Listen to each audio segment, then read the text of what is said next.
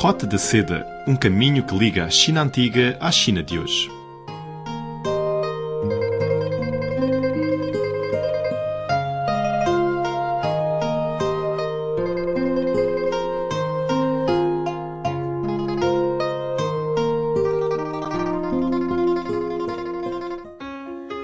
Olá, caros amigos. Sejam muito bem-vindos à Roda da Seda. Sou Silvia Jin. Sobre o ensino de português na China é o que a gente vai falar hoje. Há cerca de 10 anos, as universidades chinesas que ofereciam o curso de português eram apenas três. Agora o número subiu para 33 no Fórum para o Intercâmbio do Ensino de Português, realizado no início de novembro em Beijing, professores chineses e lusófonos aproveitaram a ocasião para apresentarem a situação do ensino da língua, bem como os desafios e oportunidade que ele traz para nós. Hoje, vamos ouvir primeiro a intervenção da diretora e professora Wen Zhuojun, do Departamento de Português da Faculdade de Estudos Estrangeiros da Universidade de Economia e Negócios Internacionais, UIB. O curso de licenciatura da língua portuguesa da UIB foi oficialmente aberto em setembro de 2019 e ano em que nós recrutamos a nossa primeira turma. E corpo docente. Vocês podem ver, neste momento, o docente, o grupamento de português da UIB é composto por só três professores. Professoras chinesas. Também podemos uh, observar, neste momento, pelo menos neste semestre, ano atual, não temos um leitor. Uh, também vou explicar logo. Sobre os nossos estudantes inscritos. No primeiro ano foi aberto o curso oficialmente, 2009 temos 12 alunos. Então, 16, 14 e neste ano 17. Observamos que uh, os número, o volume de estudantes é muito limitado, que também é uma vantagem do nosso departamento porque segundo a teoria linguística, sim, como controlar o número de, de, estudantes de uma turma, especificamente de uma turma de língua segunda, língua estrangeira, é muito essencial, fundamental. Então, passamos para a segunda página, que é o modelo do curso. Agora, o nosso curso de portuguesa é simplesmente, digamos, dois, dois mais um mais um. Que quer dizer, nos primeiros dois anos, os nossos alunos de língua portuguesa, sim, ficam no campus da UIT, eles estudam a língua portuguesa e no terceiro ano enviamos, uh, enviamos os alunos uh, ao estrangeiro com as instituições de cooperação com a UIT. E no último ano da licenciatura, sim, eles voltam e terminam finalmente uh, o curso. Agora temos, temos só dois protocolos oficiais com algumas universidades estrangeiras.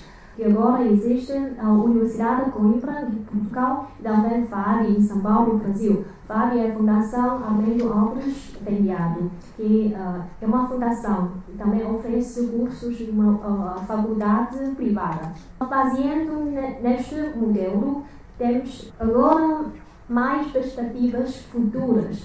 Primeiro, aprofundar os intercâmbios existentes. Estes dois intercâmbios com a Universidade de Coimbra e também a, só enviamos parcialmente os nossos alunos ao estrangeiro. Baseado nisso, queremos aprofundar estes intercâmbios já existentes e mais ampliar a cooperação com outras instituições de ensino superior de outros países como países de português língua oficial africanos. E, por fim, desenvolver mais programas no futuro, tal como o programa 2 mais 2. 2 mais 2, uh, digamos, nos primeiros dois anos, sim, os alunos também estudam aqui na UIT, mais dois anos enviamos eles, quer no Brasil, quer em Portugal, frequentar o curso da língua portuguesa aos estrangeiros ou outras áreas tais como economia, gestão ou negócios internacionais, que eles estiverem interessados. Uh, no final, eles, os alunos vão receber um duplo diploma. terminando o curso, os nossos alunos, eles até agora, agora ainda têm saídas profissionais muito boas. Por exemplo, a maior parte, eles, uh, depois do curso, vão ao Ministério dos Negócios Estrangeiros, ao Ministério do Comércio, ao Departamento Internacional do Comitê Central do uh, PCC, e outra grande parte, eles vão às grandes empresas estatais que têm negócio principalmente com os países lusófonos africanos, tal como, tal como Angola. E grandes empresas privadas, mais entidades financeiras. Uh, também esta é uma tendência. Uh, nós agora temos alunos formados pelo curso que agora trabalham no Banco da China ou no Banco de Importação e Exportação da China e também outros termos. Imprensa. Como aqui hoje está presente uma minha aluna formada em julho deste ano, que agora trabalha na Rádio Internacional da China. Por outro lado, no entanto, ainda agora enfrentamos muitas dificuldades e desafios. A primeira dificuldade, está disse na primeira página, é leitor. Leitor falante nativo uh, para qualquer uh, aprendizagem e ensino de língua portuguesa é fundamental. E dito isto, uh, o que eu estou a pensar no futuro, se calhar um, podemos criar um mecanismo de liderado sobre a colaboração bilateral ou multi, uh, multilateral, fazendo nos intercâmbios internacionais já existentes ou desenvolver mais, mais saídas ou mais oportunidades com outras universidades. A segunda dificuldade ou desafio é a formação contínua do corpo docente. E a terceira, preocupação com o mercado de trabalho. Neste momento, já temos na China continental, incluindo Macau, mais de 30 universidades ou instituições que oferecem o curso de língua portuguesa. E os estudantes e graduados anualmente se desenvolvem-se ferozmente. Então, o mercado de trabalho, até o momento, temos maior competitividade, um mercado cada vez mais saturado. Este deveria ser uma preocupação futura, ou futura mais próxima. Então, como nós podemos resolver este problema? Na minha opinião, formar pessoal qualificado é fundamental, mas se calhar no futuro formar pessoal mais especializado, como no meu caso, os nossos estudantes da UIP, eles estão mais especializados na economia, na gestão. Penso eu é uma saída otimista para o futuro. E agora vamos ouvir Cláudio Pucci, economista e professora da Universidade Federal do Estado de Pará, no Brasil. Eu sou um professor, estive no governo com a presidenta Dilma até maio, é, voltei para a universidade, eu era vice-ministro do Trabalho e Previdência do governo da presidenta Dilma e te, estou de volta à universidade. Nós temos um programa de pós-graduação, embaixador, é, na Universidade Federal do Pará. Ela disputa com a Universidade do Rio de Janeiro em maior número de alunos. Nós temos 70 mil estudantes matriculados né? Temos um programa de doutorado em economia, é o primeiro da história da Amazônia brasileira, que é 60% do território do Brasil. Né? Uma região, inclusive, com forte presença portuguesa, enfim, presença mais recente da colonização, presença japonesa, presença árabe e presença chinesa mais recente e me sinto, sinto que a minha colaboração maior de respeito aos acordos de cooperação que o Brasil tem e a América Latina tem celebrado com a China mais recentemente, que eu acho que serve como base é, para se pensar o contexto socioeconômico e político que o professor Alan e várias outras pessoas mencionaram, que sustenta a expansão do, portu, do ensino do português é, em nível mundial é, e, obviamente, é, chama atenção para o aprendizado do chinês no nosso país. Nós temos, é, no, no, meu estado, por exemplo, abrimos um Instituto Confúcio em janeiro, né? É, e, com, e numa outra universidade, na Universidade do Estado, é, na Universidade Estadual. É, e a procura é tão grande que não há mais vagas, né, com muitos meses de antecedência. Então há um interesse muito grande pelo aprendizado é, do, do, mandarim é, no Brasil. É, por que isso? Parte disso de respeito a relações comerciais, financeiras e econômicas do Brasil e da América Latina com a China, assim como é, imagino de Portugal dos países africanos de língua portuguesa.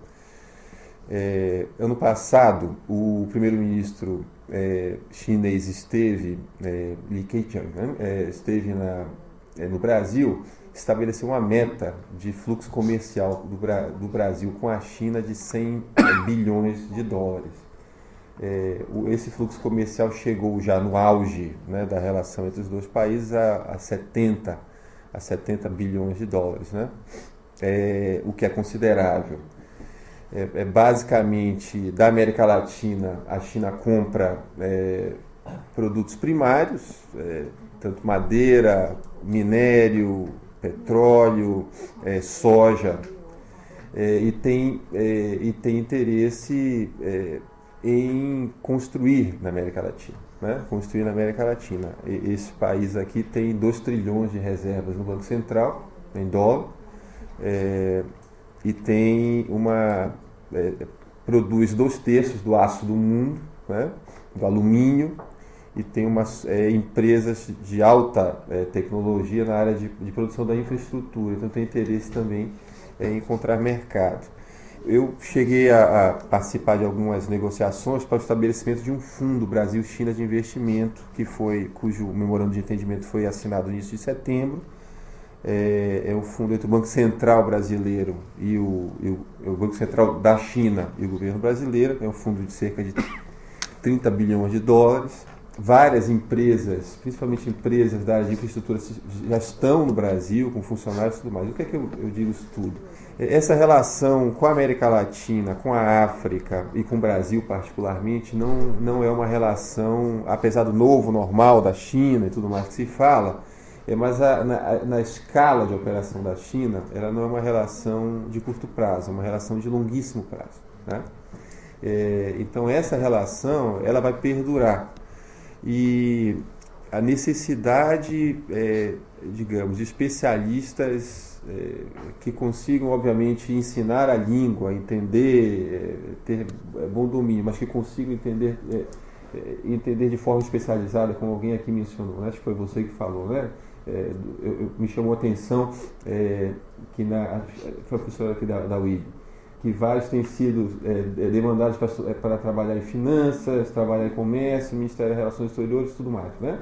É, essa demanda, ela no curto prazo não vai cessar, né? é uma demanda que tende, é, tende a se ampliar. Talvez a, uma estratégia é, que, e eu estou falando isso porque infelizmente eu sou economista. É, nem todo mundo é perfeito. Né?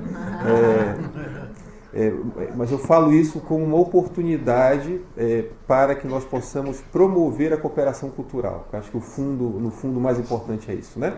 É a oportunidade para promover a cooperação cultural, para difundir o português, para dar sustentação para o trabalho maravilhoso que vocês fazem, é, fazem aqui na China. É, a base é, material, digamos, está dada. Né? E, e, como essa base material vai ser aproveitada para que nós possamos explorar alternativas distintas para aprofundar a relação cultural entre é, escolas de ensino fundamental e sua contraparte aqui na China, é, que, como é que nós podemos é, mobilizar cursos de pós-graduação, enfim, e, e aprofundar relações entre as nossas universidades. Isso, obviamente, vai depender do esforço, da, da competência, da qualidade é, que você já tem demonstrado que tem. Né? O que eu gostaria de ressaltar é que essas relações elas, é, elas são de interesse, me parece, do Estado chinês e são de fundamental interesse para os países latino-americanos. E da parte latino-americana há um, digamos, uma, uma, uma, quase uma mistificação da China, uma corrida para a China, uma tentativa de sempre mais, mas com pouca compreensão do que, do que se é, é efetivamente. Então, talvez é, parte, é, talvez devêssemos entender a língua como algo, inclusive, mais amplo, né? É, não só não, não só a fonética, não só a língua, mas, é, mas a compreensão mais ampla do que isso significa, do que significa relações entre os dois países. Bom, a Roda da Seda fica hoje por aqui. Muito obrigada pela sua companhia. Na próxima semana voltaremos a falar sobre o ensino de português na China. Sou Silvia Jin e até a próxima. Tchau, tchau.